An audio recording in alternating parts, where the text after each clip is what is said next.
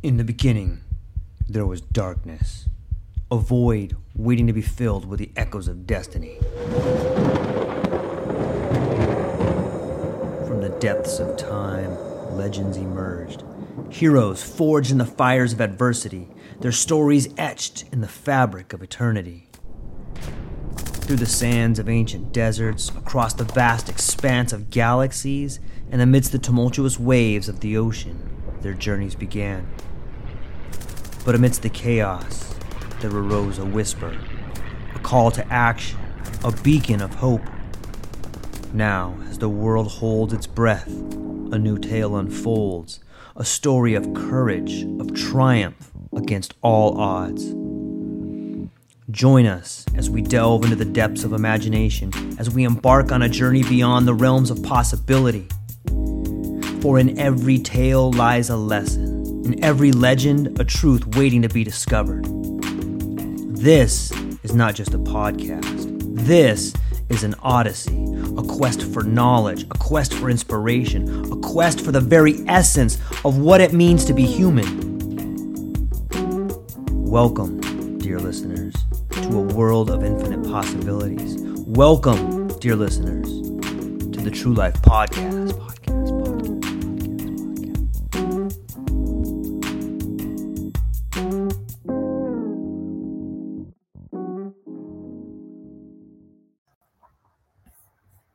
Ladies and gentlemen, guess what? I have an incredible show for you today with an incredible individual.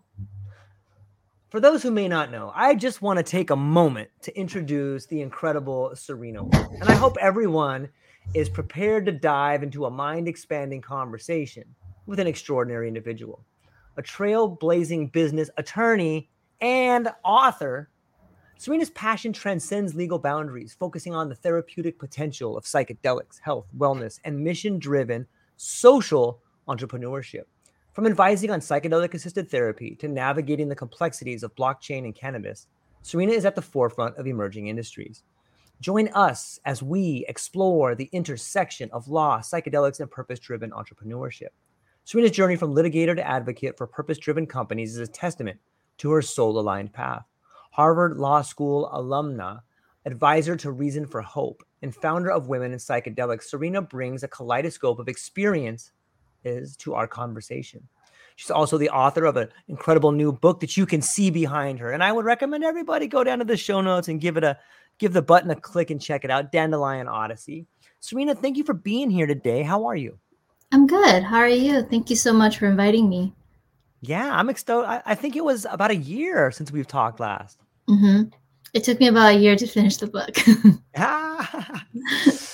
it's interesting. It's first off, congratulations on the book. It's it's a and I want people to to understand a little bit about what goes into writing a book. And you know, some people say that like the the book may be a little autobiography though. The first book people put out is sort of an autobiographical in some ways, but maybe you could give people a little bit of background on why you wrote the book, how it got started, and what does it mean? Yeah, um, all great questions. I think I think they I've heard since I was young that you write authors write what they know best, right? Uh, whether that could be learned through research or from their own experiences or observations or things like that. Um, but then there's also an aspect of imagination and creativity that goes into writing anything. Um, I've been thinking about this book for some time. My best friend was the one who encouraged me to write it for many, many years. And I resisted writing it because I think in the beginning it was just sort of like, who would want to read my story or how can anybody even relate to that? And so I still resisted it. But then I had an experience where um, I was reaching an epiphany, and the question was asked of me whether I was going to write this story or not. And as the, you know, at the same time, psychedelics was becoming mainstream. Uh, more and more people are intrigued about psychedelics and psychedelic medicine. Um, I've, you know, worked with certain types of psychedelics in my healing journey with psychiatrists and also abroad. And there was just something that was, um, you know, I wanted to tell the story about how, like, what a journey would look could look like for somebody who is going through that process because oftentimes we hear oh people take have this condition and then they go and have a journey and experience with psychedelics and they feel much better. And there's like the the problem at the beginning and then the solution at the end. But i wanted to kind of dig a little bit deeper into like what goes into in the minds of somebody or possibly goes into the mind of somebody um, in the in between and i think it's also like a story that i was telling to me to um, like my younger self. If i was younger i wish I, somebody had told me a story like this where it's kind of like it's hard on life can get hard. People like we experience trauma we experience traumatic events um, and there's certain things especially as kids when we're, when i was growing up there were a lot of things from my culture that wasn't explained to me in my family like we didn't really talk about emotions and it sounds pretty cliche now in like asian culture but um, it's true. And what i've learned from my experience was that by working on myself by changing myself and that actually started to have ripple effects with my friends my family and started changing those relationships. So i was trying to encapsulate in the first book uh, Wayra's search for the rainbow pearls was that the protagonist's search was basically a search for loving herself finding her essence. And by finding her essence she can start healing herself and hopefully that um, that will create rippling effects throughout her life.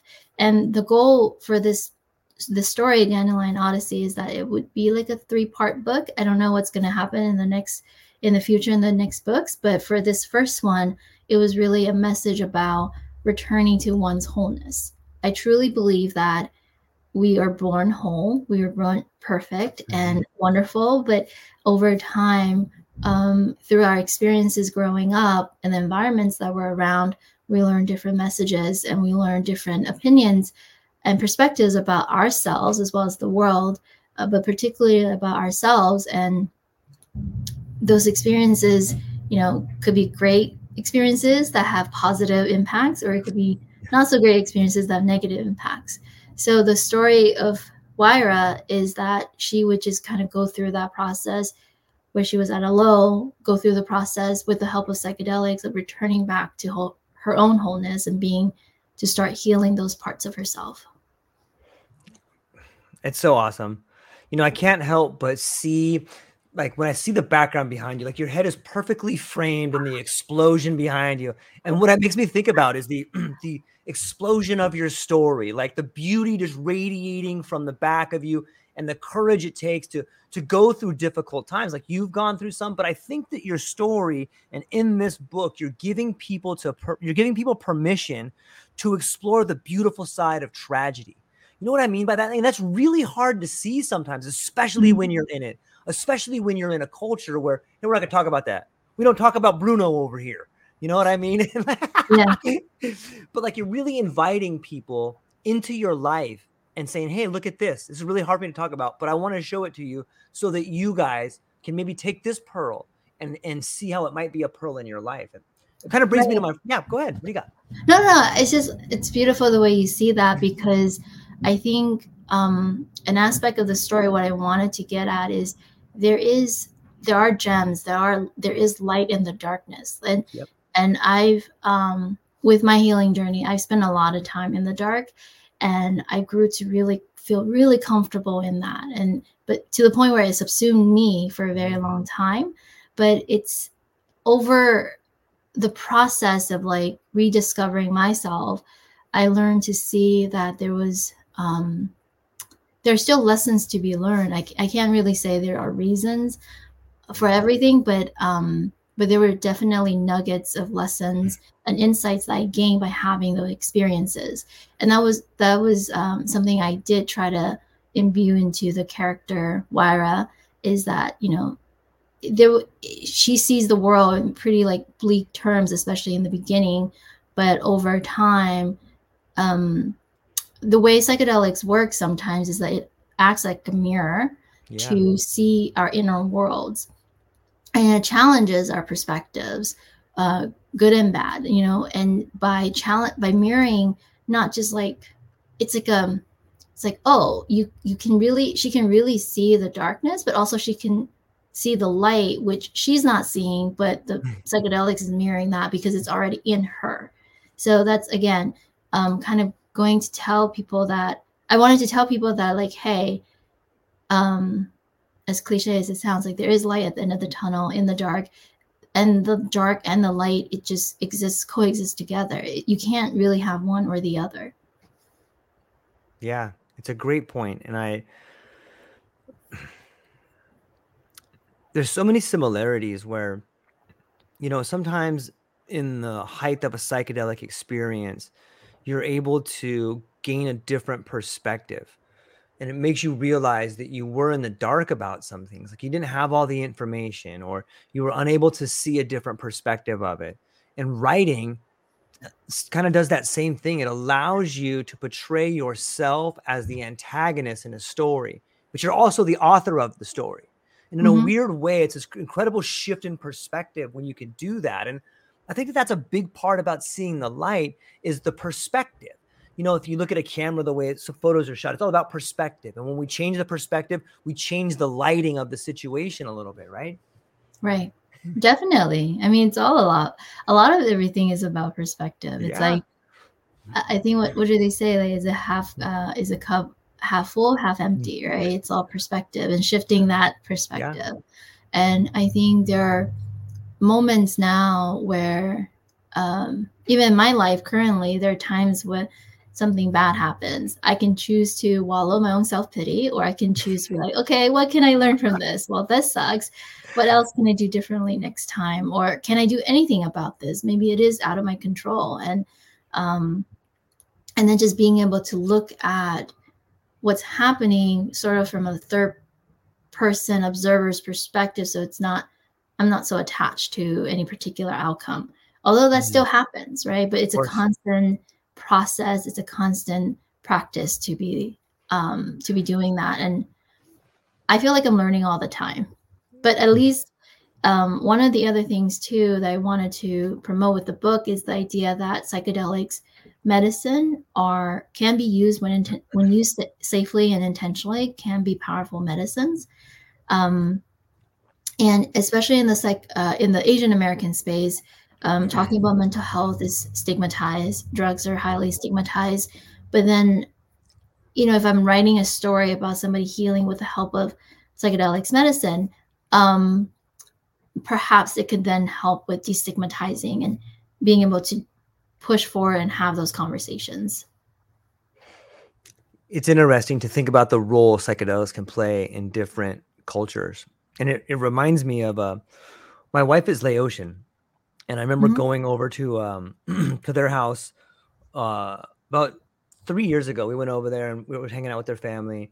And her sister, Vaughn Lee, has two amazing kids, Tyler and Lauren and Lauren's getting ready to go away to school, and Tyler is just crushing. It. He's super smart. And before when mm-hmm. I left, I remember walking up to him and being like, "Hey, I just want you guys to know I love you both, and I'm super proud of everything you're doing."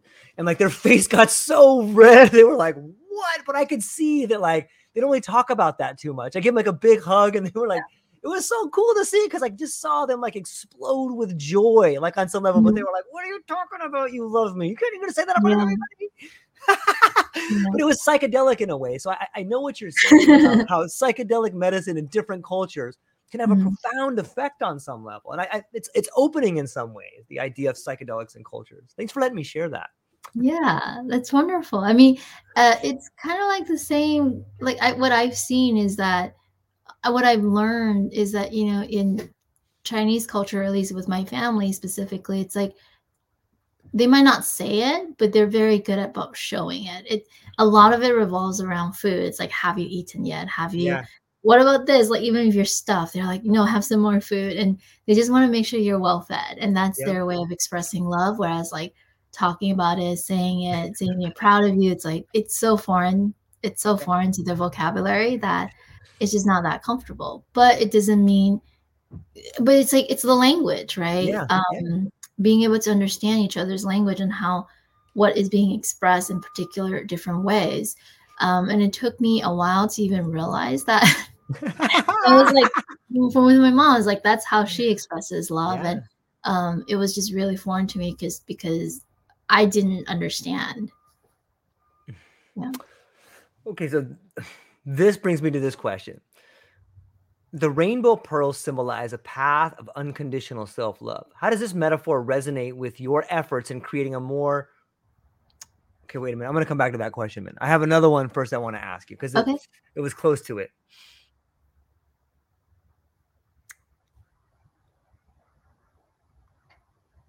Okay. Wayra's encounters challenge her default modes of operating. How has your journey from a litigator to a business attorney aligned with your soul's path, challenging and reshaping your professional narrative? I'm in the process of reshaping my professional narrative. So I think one, it started with could I do it? Like, could I mm-hmm. transition mm-hmm. from litigator to doing more business transactions or just being a business attorney and helping startups yes. um, with uh, with um, social impact in mind? And it started out with, you know, challenging the fact that I was like, oh, I was only a litigator. This is all I can do. litigator. yeah. it's, it's, like, it's this like, idea of like pushing mm-hmm. past the limits. Yeah. I had this very narrow view of what I can do and what I am in terms of my identity professionally. And then once I saw that I could transition, you know, it, it takes time, it takes yeah. effort, it takes a lot of um, work as well too. Um, so, but once I can start transitioning that, I think it's more about like, okay, what do I want to do with my career? What do I want to um, be of service to? And I think just you know my business partner and I we talk for radical we formed Radicle Law. Um, it's a corporate boutique law firm, and we've been talking about social enterprises since we were in law school. But then we went the traditional path, and then we came back and formed our own law firm because we wanted to infuse that as an ethos, like supporting social entrepreneurship yep. and promote that as an ethos of what we want to do with the work with the type of clients we want to work with and the way we're trying to um, be in the in the world as attorneys and i think like that process is being played out um, especially in terms of like the like who we're trying to support. Like right now we're working with um, cannabis social equity applicants. We're also working with uh, businesses in the psychedelic space. We're also working with businesses that have like social good and social impact as uh, their part of their mission and their PBCs and they want to create good things in the world. Um, I think it's just now I'm real I'm really coming around to the idea of creation. Like it goes beyond just like social impact and social entrepreneurship, but this idea of creation is like what can I create, whether it's a book or whether it's just some art form, whether for myself, my friends, my family, or a greater community um, that I would like I would like to put out, out into the world. And as I'm looking, we talked about startup spaces. Yeah. Um, I'm just like astounded and amazed and inspired by a lot of the creativity that people um, are coming up with, whether it's services or different types of products that they're putting out into the world, or different artworks and creative works. And there's just something very magical about that creative and the creation process. And I feel like that is becoming more and more as part of my professional identity is like, what can I create rather than just being like, I'm an attorney. It's more of like, even as an attorney, you're still creating something, whether yeah. it's documents or it could be a, a podcast series or some yeah. kind of content YouTube series or whatever it is. It, there's still this process of creating. And um, yeah, I'm just kind of, I'm very drawn to that and building that as part of my identity you would be a phenomenal podcaster. I would watch your podcast. And I, I my question, you speak question, so much. I don't know. You you're so much more comfortable in front of the camera than I am. So, and you seem like you're having a lot of fun. I am. I've done 600 of them though, and like I wow. really enjoy it, and it's okay. it's fascinating to me because much like you, I feel like I'm getting to go and and learn something every day. Like right now, mm. I'm getting to learn from someone who is an attorney. I get to learn from someone who's written a book. I get to learn from someone with different culture and how they're tying this all together. Mm. And and that leads me to this question, and that is that, you know, you had said that at some aspect before the book, you thought maybe I was only a, an attorney, and now you're an author. Now you're a creative. Do you see that like every endeavor that you begin in is that a new piece of the puzzle, or is that like a new lens with which you can now see the world? Like if you had to use a metaphor behind it, like does it seem like you're adding pieces to the pole, the pole, adding pieces to the puzzle to become a whole, or how do you how do you see it metaphorically, or is there a metaphor through which you see this everything coming together? Yeah, so I see it as it's an expression of the whole, right? Ah, yeah. I think in one of the scenes in the book, it talks, um, Wayra meets a character. It's like this invisible character whose name is Beloved. Um, the Beloved is really an expression of God, um, or what that might be to Right. some other people, the source of higher power. And the beloved says to Wayra, like she is a creator. She's because in her journey, she's creating these magnificent galaxies, and um, it's all unfolding in her head. but so, like, it's this. It goes back to that. To this idea, like we're all creative creatures. We're creative beings, and we create. You know, a lot of my teachers and mentors that even a thought is creating, right? So we create our realities, we create our habits, we create our thoughts, we create the services and the products, the artworks, the artistic expressions, a lot of these different things. Um, and I think if there's, I don't know if it's a metaphor, but it's just definitely like that's the idea, that's the concept it goes back to. Um, and I think one of the things that with psychedelics is that it, unless you are practicing some something like mindfulness, meditation, or something that requires you to pay attention, I think psychedelics can help people be aware of what they're creating. And then I think once people can become aware, they can have more intention and choice as to what they're creating. So before, I feel like I was creating, whether it's thoughts or a contract or something, because I was kind of going with the flow Yeah. but then now it's a lot more intentional. Like creating the book was a lot more intentional than oh i'm just going to write a book and see what happens. Um and and i'm not saying like there's anything wrong with that. If you know if people are just like i want to write a book and like that's great. That's the intention. Yeah. but it's more about um again being purposeful and just understand i have a better understanding of why i do certain things or even if i don't know why i, I know that i'm like i just want to create this because i want to express this and that's enough of an intention for me It's so beautiful. It it speaks to the idea of the creative spirit. And what you just said when you play this back is beautiful.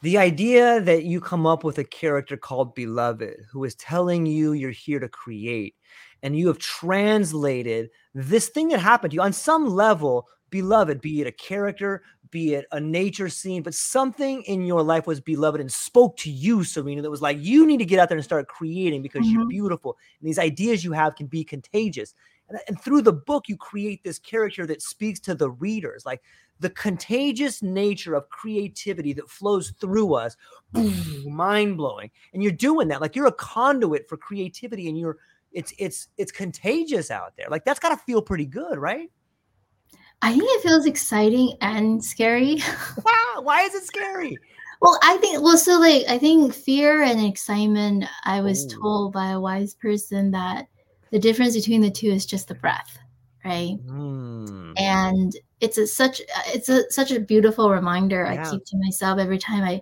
it's kind of like going on a roller coaster you're like oh it's Yeah. gonna you know it's gonna drop and and it's scary it's gonna drop because it's a drop but then at the same time as long as I breathe it's gonna feel exciting. So it's that transition with the difference of the breath. And I say that it's scary and exciting and exciting because it's unfamiliar. Like Yeah. writing a book publishing it putting it out there Yep. it's unfamiliar to me. I'm not 100% that comfortable with it. And at the same time when i just take a breath and i'm, I'm so excited that i get to come on this podcast and talk to you about it and your audience about this. It's like then it feels um, exciting because that contagious character that nature of ideas um, it's fascinating you know you just kind of see where it goes. And i've i've looked at some of like a lot of businesses and books and works of art and whatnot. Sometimes it doesn't take hold for a while but then something happens like with artwork uh, you know i heard like with artwork it could take decades and then somebody might find value in it or value is created somehow through some some some event and then now it catches on fire and then it just spreads and it becomes even more valuable. But um, same thing with ideas. Sometimes it takes a little bit of time to catch certain ideas but and then it spreads and spreads and spreads. But one of the thing is that maybe i'm more aware of it now. A lot of the ideas that i've been trying to communicate through the book they're not mine they're not new they're not novel. They're just translated and they're repackaged in a different way to fit that particular story. But the idea is that we're all creative beings right? And we're, we're born whole. Like that's been around in other cultures and other traditions and other religious beliefs in their teachings for a very long time. So it's like I, I can't take credit for all of that. And but the but the way we communicate these ideas might be new and might be uh, appropriate for the specific time. Yeah. You know they say beauty is in the eye of the beholder. And sometimes somebody can see something and be like i don't like that at all. But mm-hmm. it takes a real it takes imagination to to coax the beautiful out of that which is not beautiful and we admire that like when someone mm-hmm. can look at this situation and go I'm so sorry, but I learned so much. You know what I mm-hmm. mean? Like that's powerful right there. That's inspiring. And that's what we need, especially in times of transition, is people that can stand at the precipice and be like, let me show you, come here, let me show you something. You know, and are you scared or are you excited? And it, it's it's what we need right now. And I really think that we we are on the precipice of creating a new world and it's it's people having the courage to say you know what i'm more than a litigator i'm also an author and i'm also these things because that lets somebody else do it like there's a young george or a young serena out there that is maybe going through their trials and tribulations mm-hmm. and when they see you talk about the difference between excitement and and fear like oh my god maybe that hits home for them. Maybe that's the the rip maybe that's the calm pond and you just threw a little stone in there. Now it's rippling outward and people can read the dandelion odyssey and be like wow i'm totally affected by it. It's it's mesmerizing to think about. Let's talk about art and and the cover of the book. Like what what is the symbolic nature of the cover of that book? It seems pretty like it's got some deep roots to it yeah, I mean, I really appreciate the graphic artist who translated my stick figures into this beautiful artwork. I literally gave them stick figures, and they it, and they did magic. Um, so you know, the girl in the middle is supposed to represent the protagonist, and she's holding, I think, like a dandelion that's kind mm-hmm. of like spreading.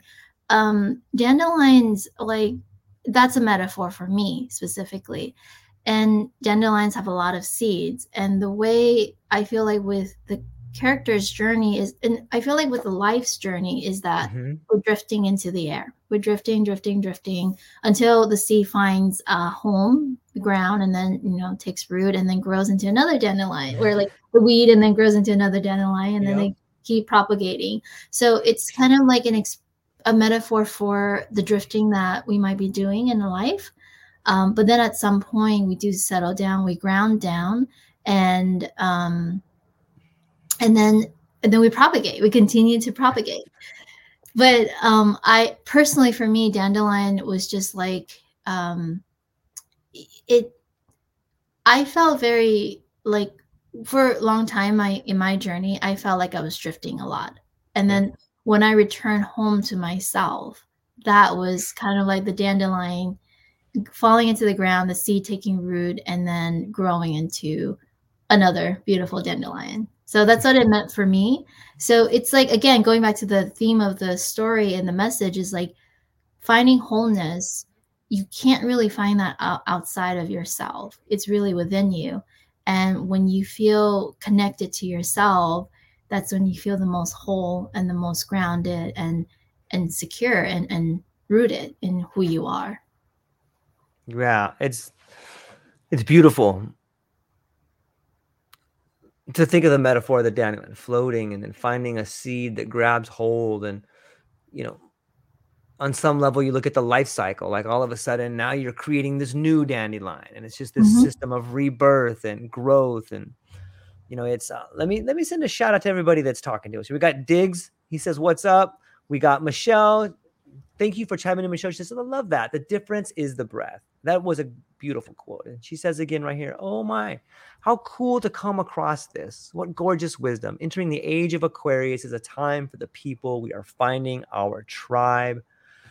You know it's it's interesting to think about the changes that are happening. And i love the symbolism that you that you use about nature.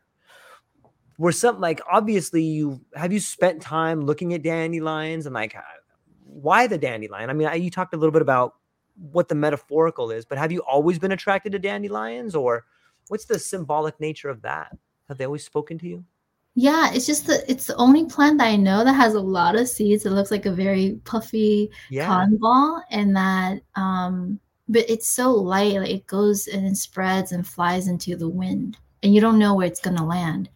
Uh, it might be close by, it might be a little bit further down, um, but it's the only plant that does that, and it's a very very tough weed. yeah. Dandelions are very tough weed, so it's a, again another um, point about us individuals like we're very resilient we're very yeah. tough in our own ways and we many of us have gone through a lot of traumatic events in our lives or experiences or just like right. tough times uh, even if they're not traumatic like tough times like life can get really tough and but us being alive us living the life that we're living being around the people that we're living it's just it's a testament to our resilience. You know it's it's fascinating to me to get to talk to people and talk about their relationship to the environment. Like both of us have had some really amazing experience with plant medicine but i also think it's incredibly fascinating i think that the plants with which people choose to describe their lives by seem mm-hmm. to embody the same characteristics of them. And it sounds to me like you're really tough. It sounds to me like maybe some of your mindset is like, I have all these different ideas and I know one of them is going to take hold. Like, mm-hmm. is, is that kind of accurate or what do you think about that? I hadn't thought about it that way, but yes, I mean, the drifting, the toughness, and but also like the lightness. But now I see like, you know, with so many different seeds that we plant, um, something was bound to take hold. you know what I, I really like about it too is like you described how beautiful it is and like you've kind of given an homage to it on your book and in a way i hope you see what you're really saying is how beautiful you are and it's an homage to you. Like you are that beautiful. This thing that you see in nature is so beautiful like that's a reflection of you serena. All those strengths all the drifting all the seeds like that's what you're doing. Like that's that plant is calling to you and it's like hey we're the same That's a good point. That's a good point. yeah. I actually saw in a vision of mine as well too. Um, the light was shining on it, and um, it was, but it was calling to me. It was the only plant, and it wasn't supposed to be where the environment was supposed to be, but it was there, and I saw like this because like a dandelion when when it flowers, it's this yellow flower, uh, or the the yellow dandelion I was thinking about, and it was flowering that in a jungle, which it wasn't supposed to be. So yeah. a creative person in the world of law. Like imagine that. Like here, here's this yellow well, Daniel. yeah, but you know, like a lot of um uh, there there are many authors who are attorneys. Like John Grisham writes a lot yeah. of books, legal yeah. books, and you know, there's a lot of legal dramas out there. a ton of them. A ton of them. Yeah, ton. So people who are attorneys, like or any profession where it has a stereotype that we're kind of um, stuffy, you know, and conservative and whatnot. There are a lot of creative souls in in those professions as well as in any profession. It must be interesting to be in in some ways if if we take the idea of the lawyer and like you have to be around incredible stories all the time. Like you are around high tense emotional emotional events that are happening and it's like it's kind of like being in a novel in a way right like you're this person that's like in the novel and you're trying to figure out what's happening here how do we what words should we come up to, to describe what's this event right here it's it's an interesting concept Oh, how do you mean? Like, we're, we're talking about like the events I experienced as an attorney versus as an author? Yeah, like, it, it, are are there some similarities and some differences? I think um I think being an author, there was just like a lot more events going on in my head. Like okay. because I was writing a novel, right? So that require a lot more imagination, but right. um but it's also requires like a lot of thinking through how to translate that imagination in my head onto paper. So I think the similarity is sort of the communication process. It's all it's a writing process. So with law, uh, there's a lot of I mean, real practice of law is not as interesting as what you see on on TV. But what is interesting though is like thinking through um, the arguments of something or like the strategy of how do you how do you get something the client wants a specific has a specific goal in mind. It's like how do you get to that if possible, if at all, because sometimes it's not possible. Um, so the strategy and then sometimes like because you're dealing with people all the time and dealing with money so there is always high stakes there's always emotions involved whether people want to admit it or not. And we as the lawyers are supposed to try to mitigate um, you know deal with emotions that do come up or concerns that clients have and figure because at the end of the day it's still very much a people oriented relationship oriented service that we're providing. Um, but and then it's the communicating of what we thought, what we are thinking, our thoughts, our perspectives, our advice to the client in a way that they will understand. And depending on the sophistication of the client, it changes the way our we communicate with them. Um, and then with as an author, when I'm writing, like what I'm imagining in my head, and I have to translate that, again, it's just like, okay, thinking about how this will come out. Usually I write without any filters. Mm-hmm. Um, and then once, but then I go through many revisions process, and towards the end, I'll read it to myself. One of my editor told me to read it to myself three times, and as I'm reading to myself, I'm like, oh, this doesn't sound good. So then, like that created that prompted me to change how I would communicate a sentence or a phrase or something like that. Um, so again, it's it's like as we're creating, as I'm creating, I'm also learning about communicating um, how do I communicate yeah. with different people? And that is very similar whether I'm an author or I'm in um, a, an attorney. I think with an attorney, I can see it more um, in real time. But then as an author, I think it depends. When I hear from readers, that's when I'll know um, how I've I could have uh, like how they related to the book, what touched them, what what was right. um, what was good in um, you know what what was good in the message that they receive because everybody's at different points in time and they might receive certain mes- messages that um, some things might speak to them more than others. Yeah. It's it's sort of like once you re- once you release a creative endeavor into the world like you never know which part is going to inspire someone you know? Maybe maybe something that you thought was a minor detail could be something that could really shift someone's focus or really shift, you know, put a giant smile on their face on some level. It's kind of the mm-hmm. surprise mm-hmm. of creativity. Yeah. Yeah. And I, I, hope it inspires people because the opposite can be true that they don't feel inspired. And but I think again it's it's just sort of like whatever goes. My book is not meant to speak to everybody. Right. It's meant to speak to the souls that are that will resonate with the message I'm trying to convey. I like that term because I, I think what happens in, in creative endeavors is you're really translating your emotional state into a different medium and then passing it on to somebody else. And that's mm-hmm. where the real magic happens. Like if you create with an intention to inspire, when someone reads it and is inspired by it, like that, that's the magic of creativity. Like you've really just transferred this emotion to someone mm-hmm. through a whole nother medium, right? yeah. Yeah. Uh, especially like when we look at art or listen to yes. music right? Yep. It's just like, especially music, when some music just makes me feel a certain way. Some music makes me want to work. Some music makes me want to dance. Uh, some music makes me just want to feel at peace. And there's just, you know, something about that. Um, I don't know how to explain it, but it really ex- talks to us um, to our to the core of our bodies. Yeah, it, and there's this weird slippery slope that kind of happens too. Like when you know when we when someone and i understand the reason behind it but i want to get your opinion and make you talk about some of the, the ideas behind it but like you create something that becomes beautiful and it inspires somebody else and then they want to take part of that creation and echo it and amplify it but sometimes especially in law like we we have these really stringent like patent ideas like this is my idea and i want you to like it but you can never use it like on some ways that kind of stifles innovation not so much with artwork but on some level, like, do you think that there's a there's sort of like a loggerheads right there? Like on some level, our our need to own our own idea and not let it free stifles what that idea could become later. Like it stops its growth on some level. What do you think?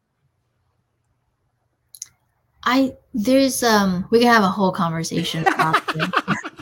I think it's particularly nuanced. Like I know it okay. came up with the debate with respect to um, psychedelics uh, in the biotech space, right? Um, there's different reasons why people would want to patent and own certain things. Mm-hmm. And at least from what I understand from speaking with patent attorneys that I know, having patents is a way to incentivize people to innovate so that when they innovate, they can then benefit from the fruits of their labor.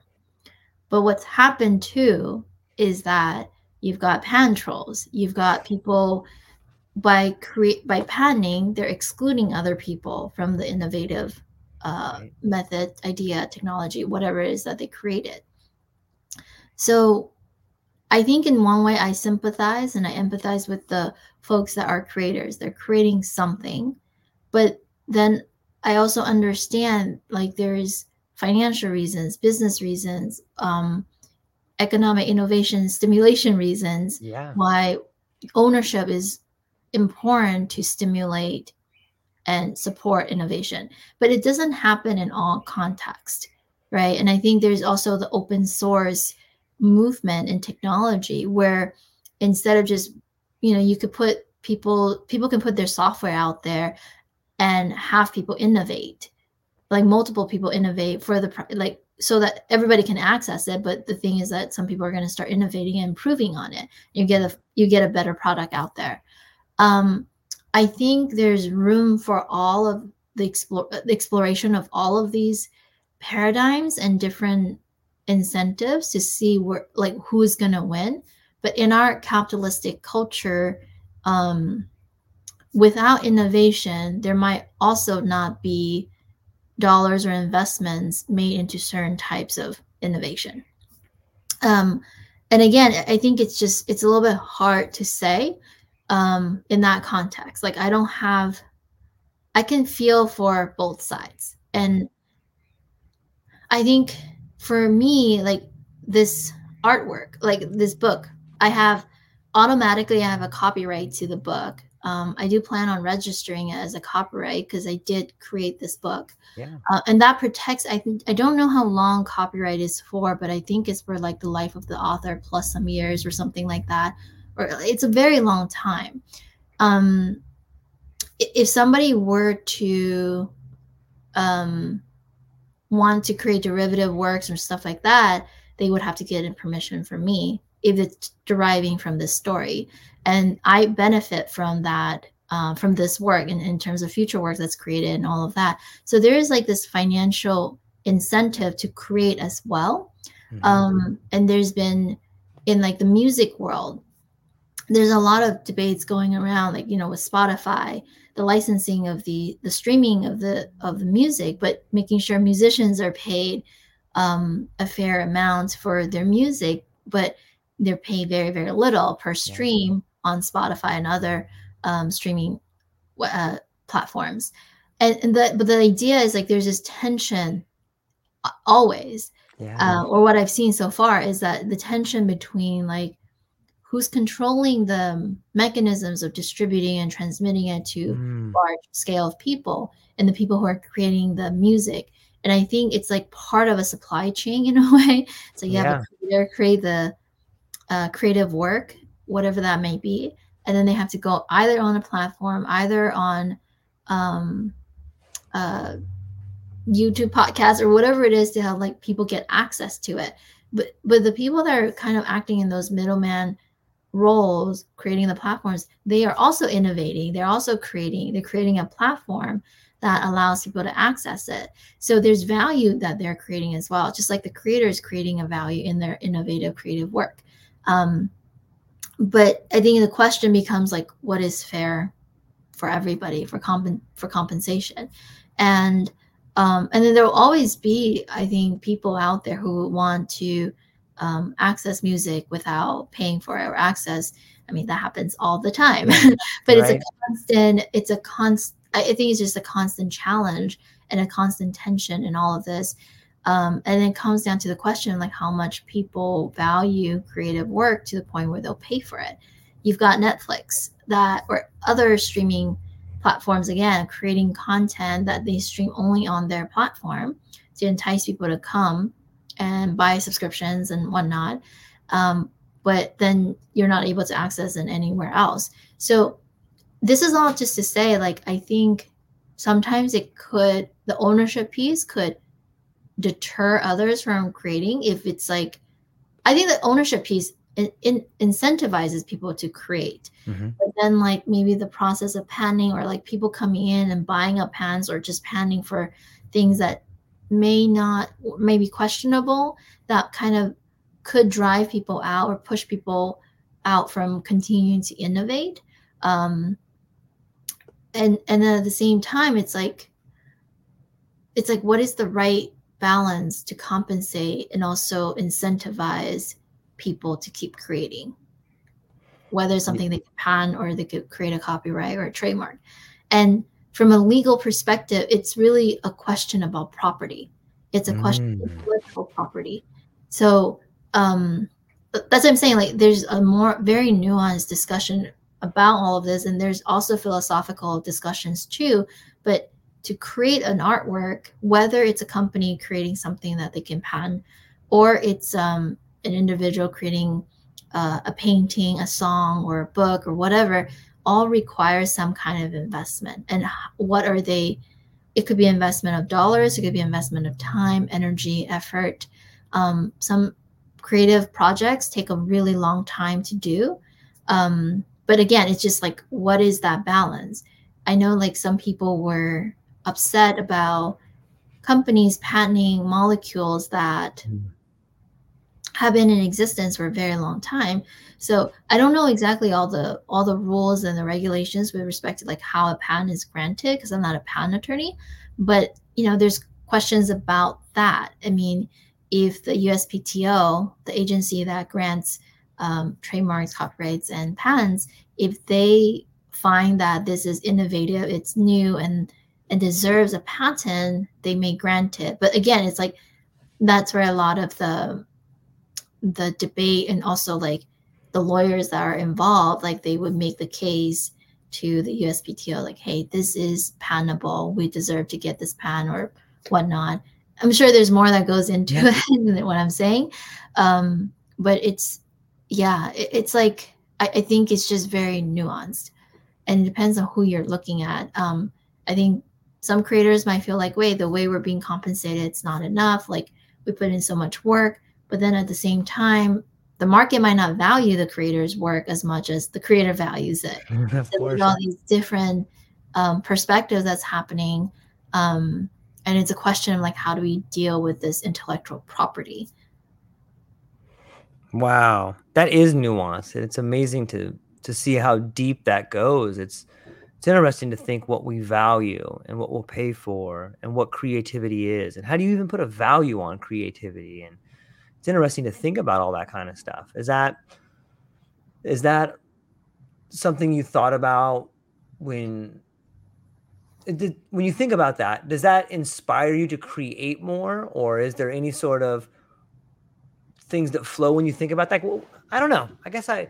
It's interesting to think about the relationship between creativity and monetization. But for me, that like mm-hmm. those two things kill each other. When I think about monetization, it kind of takes away my creativity. What do, what it do, can. What it can. It definitely can't. If you put it simply in that way, it can. I think, right. Because I didn't create a book um, because I was trying to make right. I right. mean, if I can recoup my costs, great. and Yeah. if I can continue to spread the message and becomes a bestseller, great. Right. But that's not the initial intention going in. Um, and at the same time, I was told like books are not really good at making money. but nonetheless, like I wanted to put that story, the story Yeah. out there because that was more important to me. And writing it, there was something motiv- something else motivating me. Um, but that's not to say that money and creativity are mutually exclusive. You can Mm. have a creative artwork that started from a different motivation, different intention, and then come along, money just came along with it. And then Mhm. that allows more money means more investment to create more whatever that innovation or that creative work might be. Um, I think in some artistic expressions where the monetization, if that's the primary driver, I can see that to kind of dampen creativity. I think that's very possible. Maybe from some other people, it's not, they might not see it like, oh no, they're still able to be creative. But it's sort of like, if you if i'm thinking about unbridled creativity right it's really not coming from at least for me it's not coming Yeah. from like, hey monetization it's Right. coming from somewhere within me um and again i I don't think it's like i don't think i think creatives also deserve to be compensated for what Yeah. they do create but if that like if a creative their only way is to to feed themselves to make money and sustain a livelihood is through their creative work then th- that is part of their incentive as well. But would it stop them? Possibly not as well. There are a lot of people who create without the need to monetize without like trying to make it big. For example Right. if somebody wants to create artworks for themselves or they want to show off to their friends um, i think that's great but then i think with tools nowadays too it's easier to monetize their creative works. I think that's also a wonderful opportunity for those creators. Yeah, i and it seems mutually exclusive. That's all i'm saying. No, it makes it makes perfect sense, and it. I think it's interesting that the tools out there to monetize are are more easy accessible as to are the tools to create are more accessible. So it's kind of cool to see them working together. Like, hey, these things are growing together. And you Mhm. know what? When we start thinking about that, I once heard a quote that said that the best predictor of future behavior is past relevant behavior. And it seems to me with this reemergence of the world of psychedelic expression that maybe we're on the cusp of beginning to see new school buses being painted and touring the country or new a new Jimi Hendrix or a new Fleetwood Mac or a new Doors or something like that. And with it seems to me that psychedelics tend to go hand in hand with creativity. And i'm curious like do you see the, the this explosion in tools to create and tools to monetize as sort of the next wave of an explosion in creativity like we had in the 60s maybe Um, I'm not too sure about the creativity in the 60s, like what tools they have, but I have seen, um, because I used to be a, I, I used to not use social media as much. One, I didn't understand it as well, and then two, um, my work, I was just too busy to really get involved in it. But now I'm seeing a lot of people online, uh, and I'm using it more for myself, for my business, and also just uh, trying to understand the tools more. And I am seeing more. Again, it could just be a bias where I'm looking at it now, and I'm because I'm looking at it now. I'm like, oh, it's actually been increasing and it's expanding. I didn't realize all of this was happening. It could have been happening like years ago, and probably Right. was to get to the point where it is right now, right?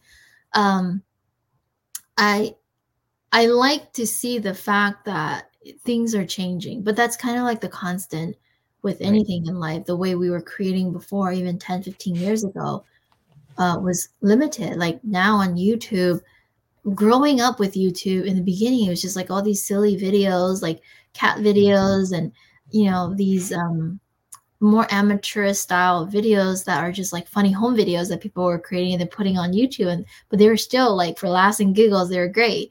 But now, like YouTube content on in 2023 is so much and 2024 is like so much more sophisticated. Like they're influencers they're youtube creators they specifically create yeah. on youtube platform. And it, individuals who i might never have seen or heard talk before i'm able to access them on youtube and their content and whatever they're putting out there um, depending on my interests and stuff like that. And um, it's definitely going to keep expanding as our technological capabilities keep expanding mm-hmm. and with the introduction of ai it's only i don't i mean i imagine that there's going to be even more expansion i'm curious yeah. to, to see what it would look like um, I, I know there were concerns that you know from some of the creative communities it's like oh well, we're going to lose our jobs or something like that I, I don't know, possibly, but does that also mean that there's opportunities that they can use these tools to innovate even more? Um, it kind of, I think it remains to be seen. I see both potentials, um, but it kind of remains to be seen. Like, well, will actually happen?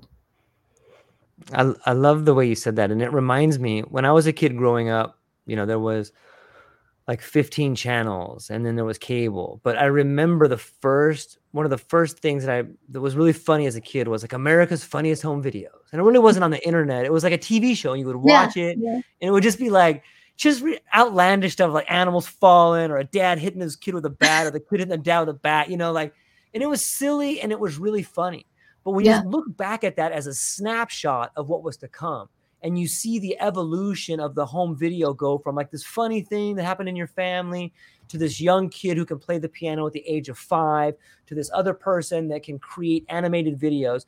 What you're really seeing is the expansion and a definition of what is possible. And i hope people can look back on that and see the long term yeah. change that's happening right? Like maybe people aren't going to lose their jobs to ai maybe people are giving an opportunity to redefine who they are. And we see it with the book that you wrote, we see it with what you're doing. Hey, you can be all these things now. And yeah, you can look at it through that small lens of like, oh no, it's going to crash. But wait, is that what's happening? Or are we expanding? Each individual yeah. is given the opportunity to become the best most cool, interesting version of themselves. And they can do it right now. They can just turn on their camera and they can act wild and they can say, Hey, look at this weird skill that I have, you know, and like see if people like it. Like that is exciting to me. And I, I yeah. hope more people harness that because I think that that's where we're moving to. Definitely. I totally agree. And I love your enthusiasm and energy. And it goes the same for you too. You're doing podcasts, you're building true life podcasts, but you have your day job as well too. And you're defining who you are and you're interested in learning about the startup space. And I think again, it's like change is I just believe that change is possible. It might not be easy. It, the transition yep. might be really difficult for people. Um, yes. My transition period for myself, going from a litigator to like doing business law work, it was difficult. I had a lot of I had self doubt. I was like, I don't know if I can yes. do this. But until I started to see the evidence, I can do this. But I, I there was still something in me that kept pushing me and to keep on going and keep on going. And and I eventually found the support and the the resources that I needed to be able to succeed. And I'm still mm-hmm. working through that whole transition period, but it's just it's not easy. You know, I think it feels easy once we're on the other side, but when whenever we learn anything new, like doing a, if we're learning a new skill set, if I'm trying to learn a new language, it's not going to yeah. be it's not going to be easy in the beginning. I'm going to fumble, I'm going to stress out, I'm going to like doubt myself and get frustrated. I'm like, why is it not coming to me? But it's like with anything, once we have the repetition, we see it over and over and over again, um, it does get easier. It's the pathway is being built in our brain so it just gets easier. Yeah i love it. It's you know it speaks to this idea of self-discovery. And it's it's when we find ourselves in patterns whether maybe mm-hmm. like i was a ups driver for 26 years and i was really good at it and i liked it but something was gnawing at me on the inside and i was dying inside and i started like my relationship started dying in some ways and i was like i cannot like the spirit or Gaia or Wayra or whatever you want to call it was calling to me. I had to change something and I did. but it was really scary. It's like, I'm going to go try this other thing that I've never done before. And all these like negative thoughts. And I'm like, are you sure? What about your family, man? You greedy punk. You're going to do something you want to do? Is that what you want to do? You leave yeah. everybody behind? You know, and all this doubt creeps in, but you start being forced to confront things that you put away in a deep closet somewhere. For me, it was like I, I didn't want to go back to school. And I was like, oh, school is dumb. Like it doesn't make any sense. And my wife was telling me, like, what is your hang up with school? Like, what is it? Like, it's not dumb. People go there to learn, and there's really cool things that happen there. I'm like, it doesn't make sense. And she's like, she got she get real mad at me because I took this class like a bunch of times and I just dropped out every time. And she's like, listen, dummy, you have a huge problem. What is it? And she got real mad at me. And finally, I was like, school doesn't make sense to me. And then I just blurted out, when I went to mm. school, I had problems learning, and everybody thought I was dumb. And like I just stopped, I almost started crying, and I was like, "Oh my God, that's what it was. That's why I don't like school because I I equate school with yeah. people thinking I'm dumb because I had a learning disability, and I don't want to go back to that. But as soon as you are aware of it, you don't you, you as soon as you become aware of something, you no longer have to put it away and be afraid of it. It's like, oh, that was a stupid thing to think. So what? I had a learning disability. I don't need to have that anymore. I can fix it. And then now I'm able to go back and take these classes because I'm don't have that mental block. But I just use that as an example because it's really hard to get out of old patterns because you've yeah. you've you've been in this pattern for so long. But the path of growth must be chosen over and over again, and that's when you can expand. When you let go is when you can begin expanding again. Thanks for letting me share that. Like I yeah, I no, that's beautiful that, that you you finally admitted to yourself. Like I, sometimes yeah, admitting to ourselves is the hardest. Like what we are telling ourselves. Not to say yep. we may have limitations, but that doesn't mean we can't push past them. And then, it, but when we start to really be honest with ourselves, that's that's the start of expanding. It's like that's the start of the change. Because if you don't even know what is holding you back, that thing will always have control over you or you've given control to it subconsciously consciously and until you're ready to release that then um, that it's just going to keep holding you back. It's and it's so interesting to think about this path of ther- our therapeutic pathway. You know, as a as someone who's written a book and as someone who has worked with psychedelic medicines before, it, it becomes impossible to not understand on some level generational trauma because sometimes you realize, hey, this thing that's happening to me happened to my dad, it happened to my mom why am I holding on to this? Or can I be the yeah. person that breaks through this? You know, like what maybe you could speak to that idea of of how generational trauma, writing, and psychedelics work to help you understand yourself better. Yeah, I mean, um, so generational trauma, I've only come to under, start understanding it and looking at it in the last few years again, it was a concept that might have floated around in my head, but I didn't fully understand. and I'm still learning about it. Sure, me too. Um, with psychedelic medicine, I think it helped me start to see that certain patterns, certain things about me isn't isn't isn't from me. It, it was passed down to me somehow, some way. It could have been the way I was growing up, the way my upbringing was the the patterns and the behaviors that were exhibited by my parents or family or things like that. Um, and again this is not to blame anybody. It's right. just um, the circumstances were what they were. Um, and then as i'm learning and i'm going down my spiritual journey i'm learning more about karma. I'm learning more about past lives. And i still i'm just still a beginning student. I just want to put that out there. Like I'm not an expert in any of this. I'm just a student and learning it for myself. And psychedelic medicine sometimes can also bring up um, things that are not our own. That was not my own, um, but it's it's calling me to do something about it. And spe- especially if you start, if somebody were to start working with more of the shamanic um, traditions and using things like or medicines like working with medicines like ayahuasca or huachuma peyote or it's just like more of the like ayahuasca and huachuma uh, they've been called like the grandmother and the grandfather. And i really like the combination of both. I worked with both when i was in peru and um, ayahuasca in costa rica as well too and the two it's just like they can bring up things kind of like their grandpa their grandmother and the grandfather they can bring up things from my familial lineage that i didn't even know existed my mom doesn't even know existed like my family doesn't even know existed. And in trying to like it comes up i have to try to understand it i have to think about it i'm like what does it all mean? How does it manifest in my current life today um, and then what do I what else do I need to do to cleanse it? Uh, and I am on that path right now to do that for me personally. And in terms of writing, so the way the Dandelion Odyssey, the reason I'm thinking it's multi, it's a series, is that the first book is about Wayra in her current life. The second book is actually about the intergenerational trauma.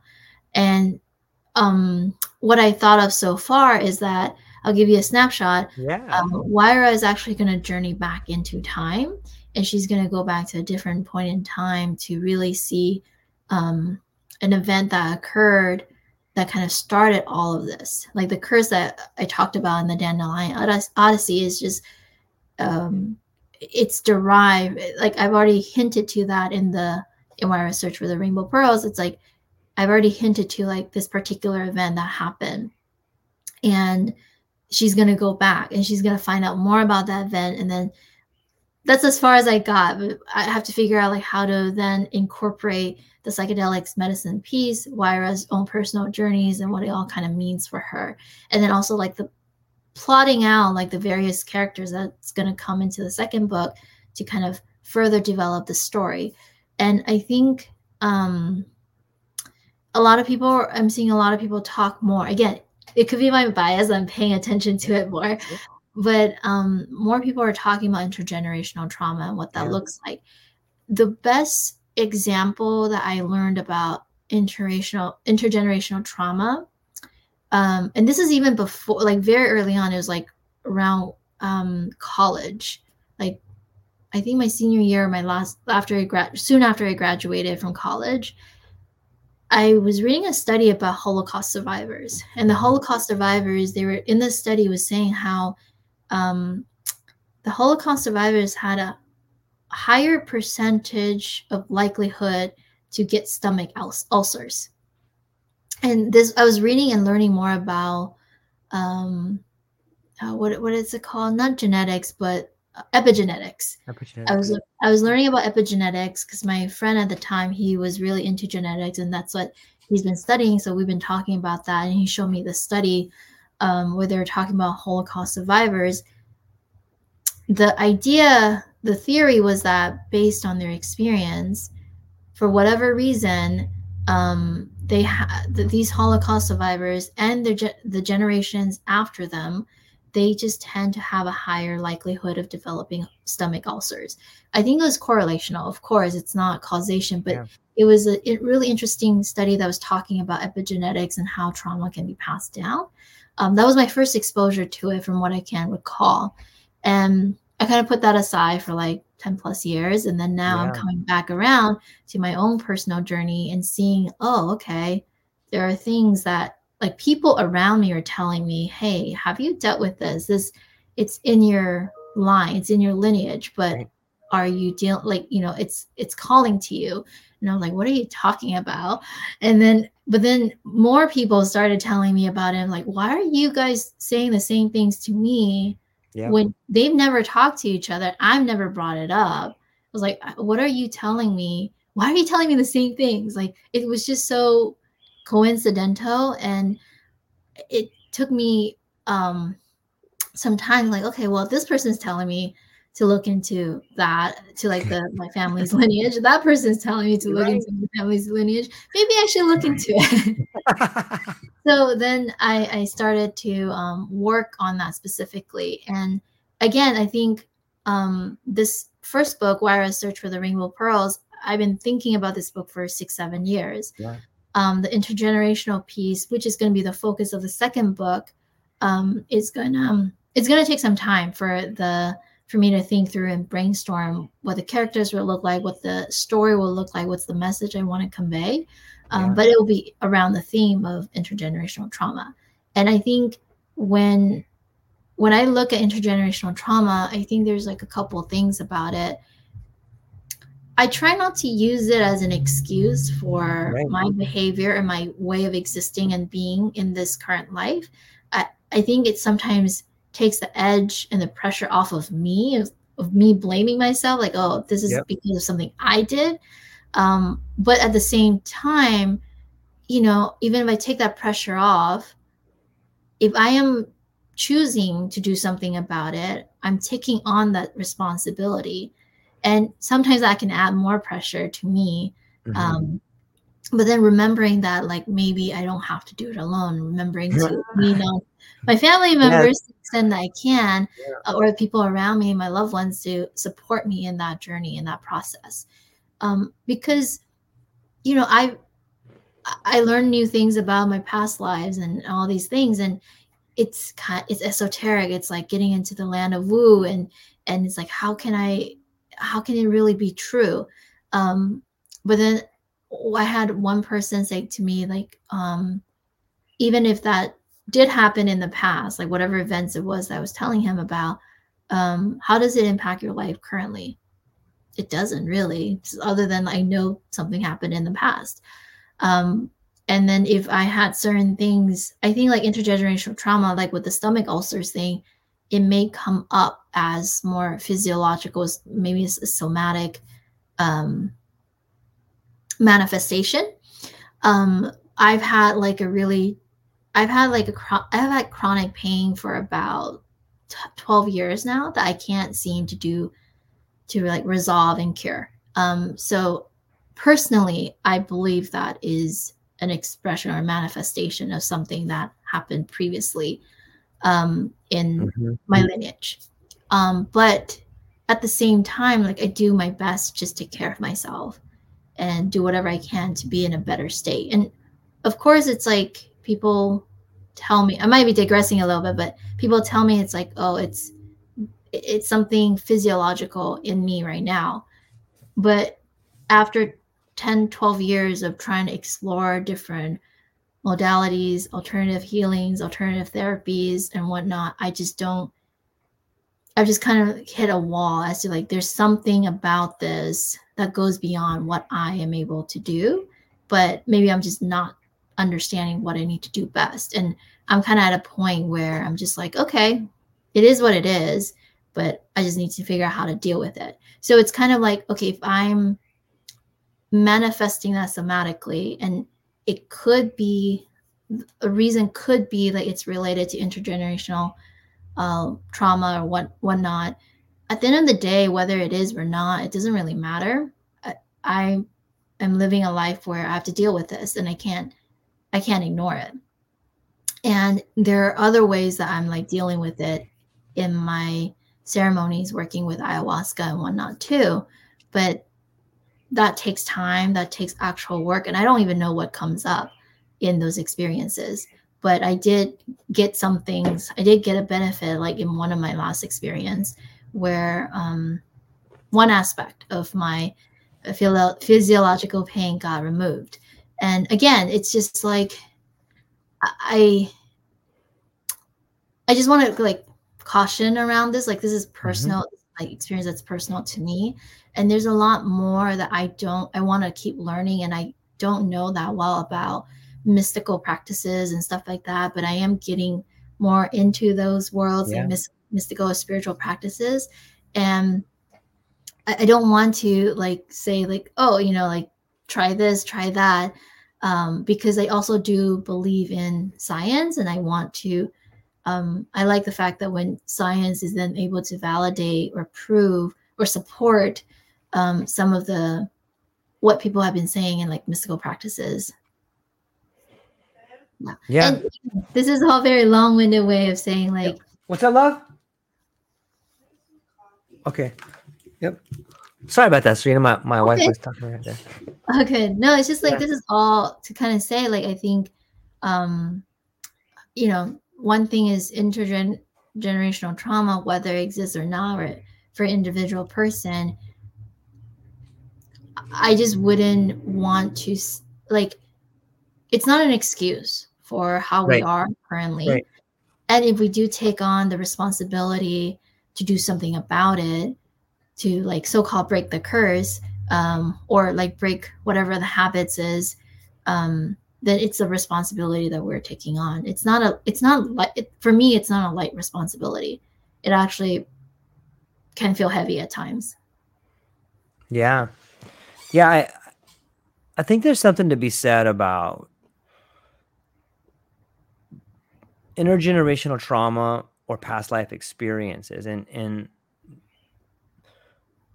I think that it can have real time manifestations and it can change your life because I, the fact that an individual can become aware that they have generational trauma it also means that that individual can learn the long-term lessons that were trying to be taught throughout the generations. And the, the the thing that happened to your grandma may have happened different to your mom and they may not have been aware of it. They may just have, have felt the consequences of it but the fact that you become aware of it means that you are able to see what the lesson is supposed to be in there and then you can make the change in that. And sometimes i think that the, that's what could be the manifestation of pressure or anxiety or pain is that there is something deep inside of you that is begging you to solve that problem like this is something that you can fix and you know you can fix it, but you don't thoroughly understand how to fix it. But it's it's the awareness manifesting itself as pain. And when you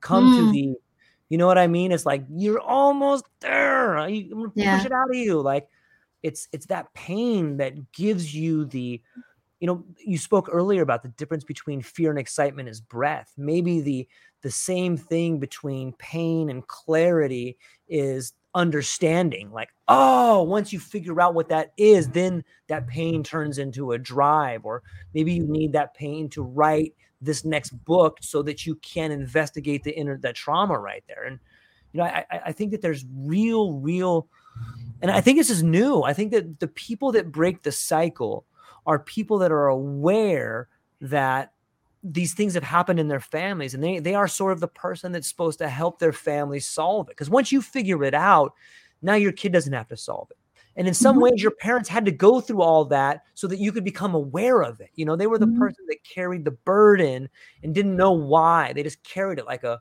like a the same way that some people are carriers of a certain chromosome that can lead to a disease, so too are some people the carriers of these trauma that can lead to you being the person that it manifests in.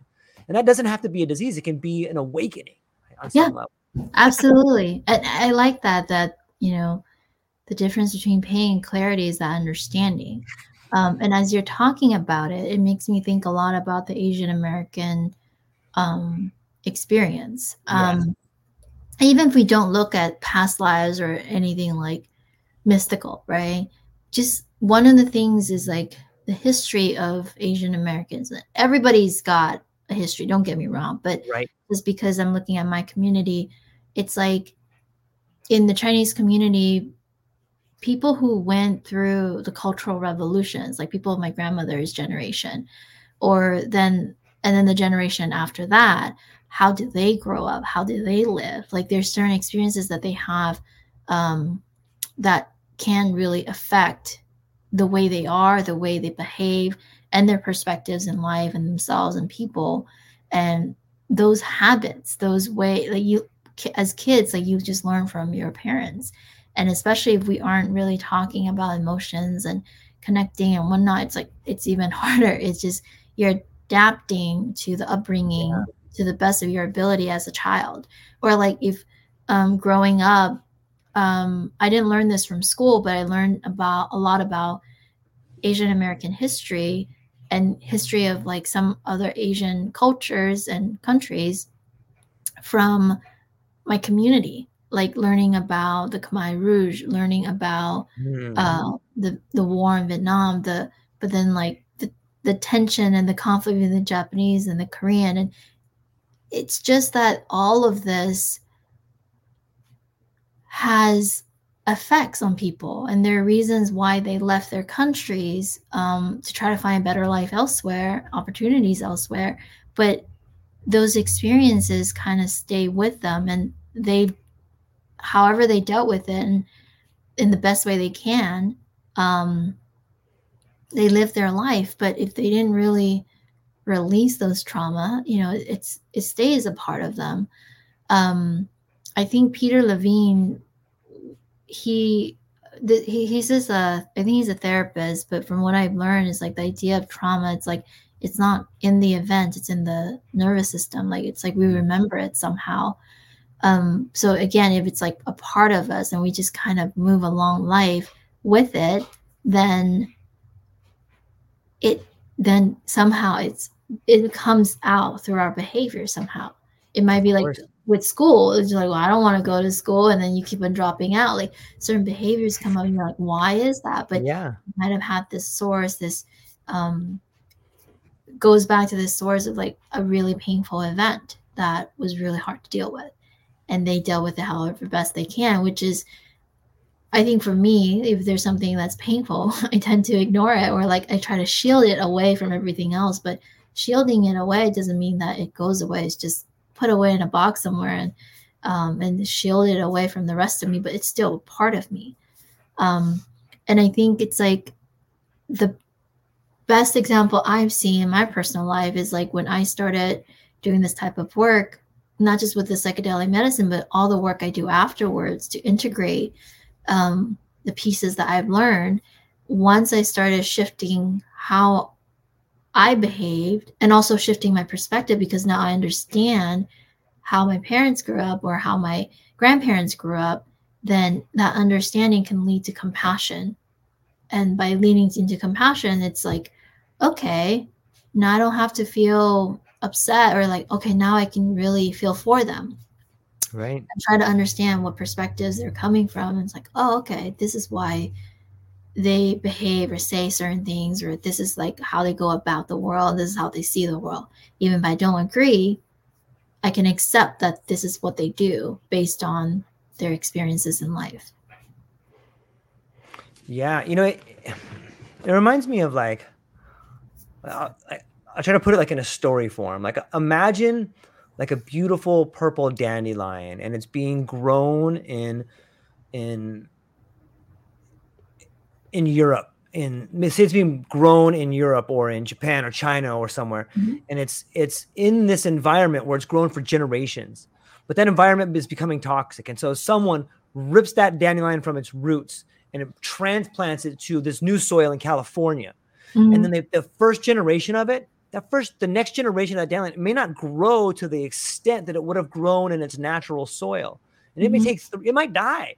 But it, you know what? Maybe after three or four generations, yeah. it adapts to the sunlight, it adapts to the air. And then it begins to bloom not only a purple flower, but like a purple yellowish flower that's even more beautiful than yeah. the purple flower that it came from but it has to adapt to the new environment. It has to be, hey, it's a lot hotter over here. Hey, I, not, I used to have a lot more water, or I used to get mm-hmm. water there, and it, it, doesn't even know because it was ripped from its roots, and it's right. trying to create new roots over here. Like on some level, we can learn so much from these plants and epigenetics and and muscle memory and plant memory, and I, I think that that is what the plants medicine is trying to tell us is like, look, we're the same. If we're taken from here and planted there, that's a it's beautiful but there's a there's real problems with that. And they don't have to be problems but there's real complications with it. And if we want to do that we have to look to the way that the earth you know the, the maybe the earth grows people the way an apple tree grows apples you know and there's certain environments in which things grow.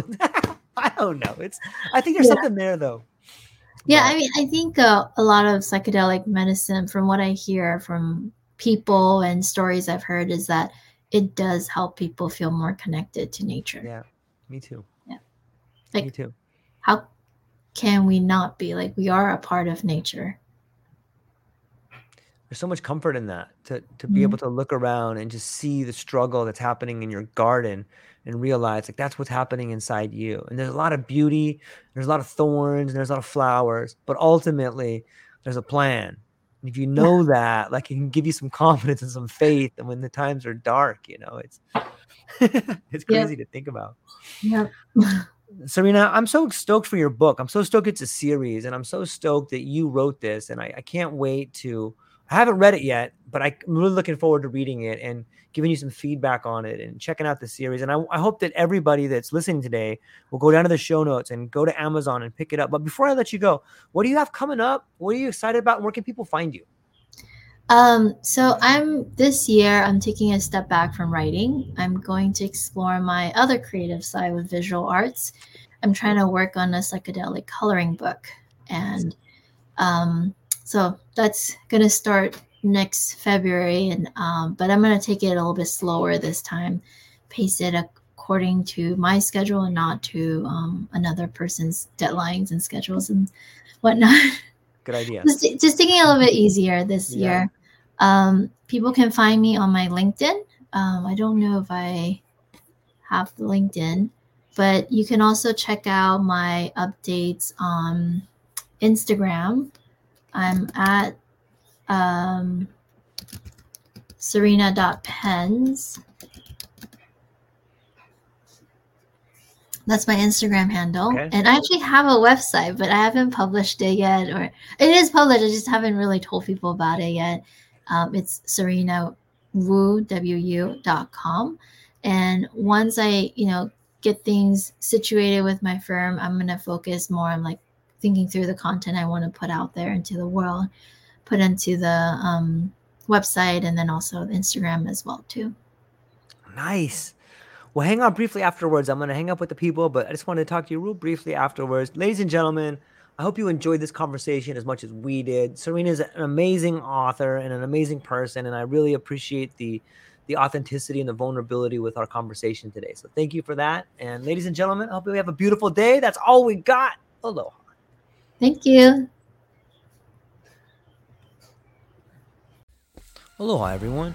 Thanks for taking a moment to hang out with me in the True Life podcast. I truly appreciate it. If you're taking some time to listen to this, whether it's your first podcast with me or you've been with me the whole way, I truly want to say thank you from the bottom of my heart.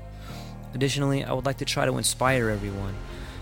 The world is a crazy place, and if you listen to your heart and you take some chances, I really think the world will unfold in front of you in ways you can't imagine. I've been doing the podcast for about five years. Last year, I decided to take the plunge. Well, circumstances dictated that I took the plunge, and I did. I've begun working on the podcast full time for almost a year now, and it's been so rewarding to me that I just want to try and inspire other people. If you have a dream, if you have a vision, follow the voice in your heart, listen to the song on the wind, and embrace the challenge. I think you're strong enough, you're smart enough, and you're good enough to make your dreams come true, but you have to believe in them. And I truly believe wholeheartedly that if you take a chance, a real chance on what is possible, then your dreams will unfold in front of you. Uncertainty can be a monster. It can be something that we run away from. But much like fear, if you stand in front of it, it's not that big of a problem. I know everyone listening to this has a dream and a vision, and I hope you all conquer it. And I want you to know it's possible. Take baby steps and move towards it, and you will get closer to it. Your relationships will be better, your life will be better, and you know what? You deserve it. You're an amazing person. If you get a moment, go down to the show notes. If you can, support the show. Thank you so much for being here. Now let's get to it.